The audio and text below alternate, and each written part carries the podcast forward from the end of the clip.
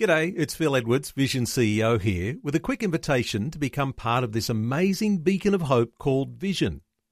Together we can put our love into action to help people of all kinds build or rebuild their lives on the truth of God. Please consider the part you can play during our upcoming Visionathon appeal, remembering that it's your support that makes Vision possible, including this podcast. Audio on demand from Vision Christian Media. Foundations. And again, if you really have a massive issue that's got to be dealt with and they cannot adjudicate at a local level, then it goes to the Sanhedrin, the Great Sanhedrin, or the Supreme Court, which is in Jerusalem, to adjudicate the matter. Foundations. Understanding the Jewish foundations of our Christian faith. With Robbo Robinson and Mandy Warby. We've been learning about the different religious groups within ancient Judaism at the time of Christ, religious denominations, if you will. There was another group as well that we'll learn about this time that wasn't supposed to be about a particular religious group or ideology, but was rather supposed to ensure justice throughout Israel, a court of law. We're going to learn about the Sanhedrin. An interesting group, as you say, then they weren't a particular denomination per se, but they were fundamental to the running and functioning of the nation as a whole, the Jewish nation. We don't know a whole lot about them, but their job was really about implementing justice, the rule of law, basically. Even though, like, the scribes were the teachers of the law, the actual implementation of laws had to go through the Sanhedrin. And this is right back to uh, the time of Moses, where they're first uh, established, back in Numbers 11, verses 16 and 17. We read, The Lord therefore said to Moses, Gather for me seventy men from the elders of Israel, whom you know to be the elders of the people, and their officers, and bring them to the tent of meeting, and let them stand there with you. Then I'll come down and speak with you there, and I'll take the Spirit who is upon you, and will put him upon them and they'll bear the burden of the people with you, so that you'll not bear it alone. I like where it says there that when he talks about, I'm going to take the spirit that's upon you and I will put him upon them. In other words, the spirit that he's talking about is the spirit of God. It's the, Yeah. it's God, the Holy Spirit. That's right. He's him. He's an entity. It's not just a spirit. Mm-hmm. It's him. It's um, what shall we say? It's like a, a bit of a flag for the third person of the Godhead, really. Exactly. Okay, so back to the Sanhedrin. The name uh, comes from a Greek word that means an assembly or a council. And the concept of this Sanhedrin, as you quoted from Numbers 11, is going back to the days uh, of Moses. And the purpose of this group originally was to kind of lift the burden from Moses' shoulders and share it with the elders of the nation because every day with that many people, there would be these legal matters that would arise, and Moses would sit from dawn to dusk yeah. adjudicating in all these matters. And we thought, no man can do that. So you had these, like a, a Supreme Court almost. Mm-hmm. And depending on the severity, you'd have lower courts, lesser courts. Uh, and so, as you know, when they went into the land and they conquered it and they divided into the 12 tribes, uh, they took possession of the land for, you know, the most part. And as a matter of course, towns and villages grew. And then where there are people, there are issues. I know, shocking, I know. and wherever these issues erupted, they needed to have a court system in place. And this was how the Sanhedrin would have these smaller or lesser little courts. And then, of course, as Jerusalem became the capital and the temple was built, then you had the Great Sanhedrin. So the Great Sanhedrin was kind of like the Supreme Court. So you've got, uh, I know there's like 120 men as heads of families. They were, I guess, these local court, these local Sanhedrins. Yep.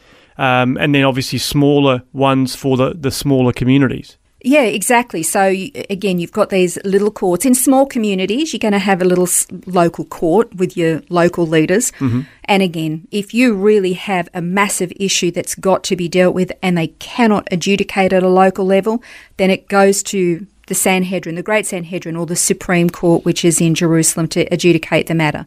And so you you had all of these elevated people, elders, they were wise, they understood the religious significance and worked with the other religious leaders, and they would adjudicate the law. So how often would the Sanhedrin get together to meet? This happened absolutely every day, except for festivals and uh, Shabbat, which can I just say was a lot. Which means I think the Sanhedrin got a lot of days off because there are so many feasts and Yeah. Sabbaths. And uh, the authority of the great Sanhedrin superseded all of the local Sanhedrin, so they could overrule, just like a Supreme Court, Yeah. I guess. If a matter arose that involved the king, a local Sanhedrin could never adjudicate or hear on it. It would have to go to the Sanhedrin. They were the only ones who had the power to deal with the king. So the great Sanhedrin were also the only ones that had authority to extend the boundaries of the temple and also the city limits of Jerusalem. So this was a very powerful group. These hmm. guys had a lot of power to wield. Now, I know that the Sanhedrin was also involved in the Hebrew calendar, ratifying the Hebrew calendar. So I guess that would have been the great Sanhedrin that was doing that. Yeah, it was too. actually. And coincidentally, that was the very last binding rule made by the Sanhedrin, and that was in the year 358 when the Hebrew calendar was ratified and accepted. Now, the Hebrew calendar is considered to be so accurate that it never needs to be adjusted, unlike the Julian uh, calendar, which was the Roman calendar, or the Gregorian calendar, the Christian calendars, they need to be adjusted. So the Julian calendar is 365 days long, but every four years they add a day, which is the leap year. Yeah. The Gregorian calendar is pretty much the same, but they don't add a day when the year is divisible by 100, but by 400, apparently. It's a bit complicated does to me. It's really complicated. complicated. yeah. The Hebrew calendar is based on both the sun and the moon, whereas the Muslim calendar is based on only the moon, and the Julian and Gregorian calendars are based only on the sun. Okay. Yeah, it's kind of fascinating. So it's pretty cool that the Hebrew calendar is so accurate. I mean, if it doesn't need to ever be, you know, have these leap years and Yeah. extra days added, that's very cool. Yeah. Doesn't it make sense? You kind of think, oh, gee, we're always fiddling with the calendar. Yeah. Mm. Wouldn't it be great to just have a calendar that doesn't need moving or shifting or adjusting? Yeah. There is one, and Yes. it's the Hebrew calendar. That's cool.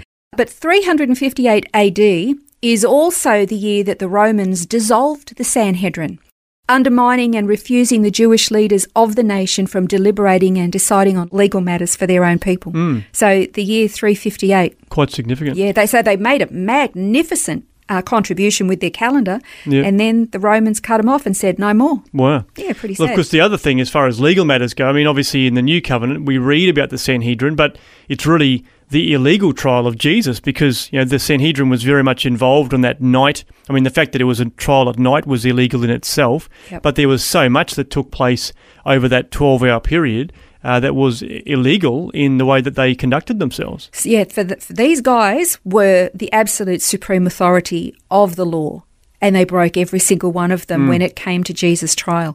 I don't know. Maybe that was the reason why eventually they got cut off. Maybe that was God's judgment. You know, they did everything that was that contravened God's laws during Jesus' trial and the abuse he experienced. Oh, everything, every single thing about it was illegal. So, yeah, there is debate about whether or not the Sanhedrin has been re-established in Israel or not today. Okay. There have been a few efforts to restart it, unsuccessfully in the past. It does appear, however, that maybe, possibly, they might have finally succeeded in reconvening a Sanhedrin. Uh, I don't know, I don't think that it's recognised officially or whether it's been given a, okay, well, maybe for your matters of religion, we'll acknowledge that you can talk to people. But in an official capacity, uh, no, the Sanhedrin is not recognised. But there is actually a website for the Sanhedrin. It's called thesanhedrin.org. It exists and there's information about who they are and how they've re established this ancient Jewish council. Today they have 71 members, not 70, to ensure that they never end up in a tie. Now you can check it out for yourself if you're interested. Again, thesanhedrin.org. It's pretty simple. In, in fact, if you look at it, it's pretty boring. There's nothing fancy about this site again, and I don't think it's officially recognised at all. I don't think so. Mm, could be. But it is interesting to me that the Temple Institute has re-established everything that they need Yes. to rebuild a temple. The priesthood is actually in training. All of their garments, everything is all prepared. Now you have the reformation of the Sanhedrin, official or not, hmm. but it is really fascinating. Yes, it certainly is.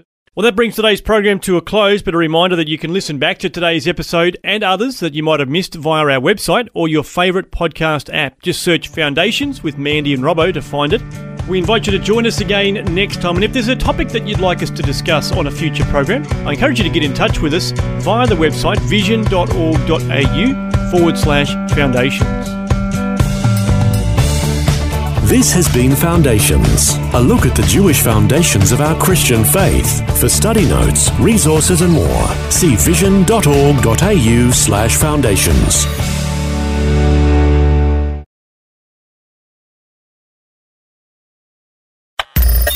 Thanks for taking time to listen to this audio on demand from Vision Christian Media. To find out more about us, go to vision.org.au.